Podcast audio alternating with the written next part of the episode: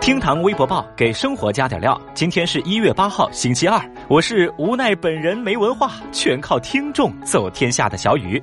来看今日份的厅堂微博报。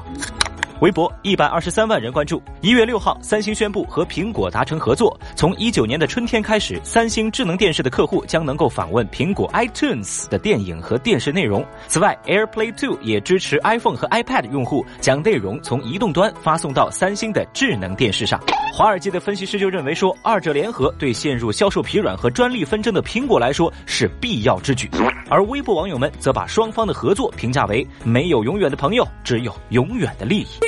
其实呢，这两家的合作啊，让小雨对将来是充满了期待。这两家呀，再加上一个华为，那就可以 C 位出道了呀。这个联盟我连名字都帮你们想好了，就叫新苹果花园。微博一百一十二万人关注。六号，网曝河南农业大学体育学院一个学生会的干部考试作弊，不到二十分钟就被逐出考场，但是呢，后来因为托关系走后门得了高分。在七号呢，该院的院长表示说，经过初步的问询，涉事学生答题至少在五十分钟以上。那学院呢，将召开班子会调查此事。消息一出啊，学生会干部这个群体呢，又被推上了微博舆论场的风口浪尖。对此呢，小雨只想建议说，让子弹再飞一会儿。目前我们看到的消息，并没有说这个孩子是不是真正的有作弊。光天化日，如果真的有网络爆料的这种行为的话，那最该查的恐怕不只是这个大学生干部了吧。微博一百零四万人关注。世界大学排名中心发布二零一八到二零一九世界大学排名，前一百名当中，美国一共有五十一所大学入围，而中国高校今年则近乎跌出全球排名榜。成绩最好的北京大学从去年的五十四名掉到了第九十二名，而中国最受欢迎的清华大学则是从去年的六十五名下降到了九十八名。微博网友们对此展开了热烈的讨论，有观点认为这是应试教育的失败，也有网友表示认清现实，加倍努力，还有网友呢则评论说，是不是前一百啊，我都考不上，告辞。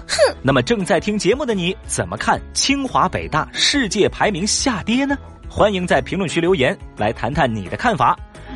微博五十六万人关注。历届诺贝尔文学奖的提名名单需要保密五十年才能够公布。据日本朝日新闻的报道说，瑞典文学院新公开解密档案显示，五十年前的一九六八年，与川端康成竞争诺奖的分别是奥登、安德烈马尔罗、塞缪尔贝克特。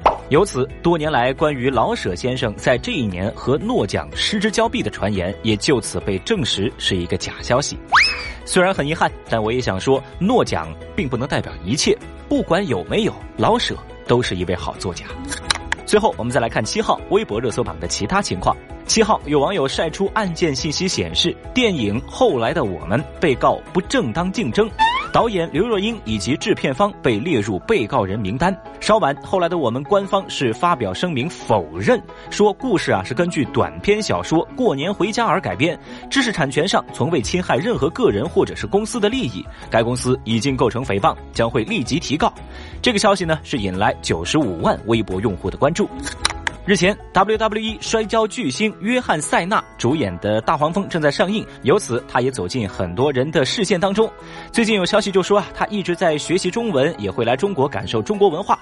他甚至表示说，接触到神奇的东方料理老干妈之后，就立刻爱上了它。吃西餐拿老干妈拌西兰花，简直啊也是成为了老干妈的国际无偿代言人。他还很认真地说，老干妈，老干妈，西兰花跟老干妈，我有很多很多老干妈。相关的视频啊，是引来七十八万微博用户的强势围观。没错，老干妈呀，这是一个让你满脸通红、心跳加速的女人。听堂微博报，下期节目接着聊。本节目由喜马拉雅 F M 独家播出。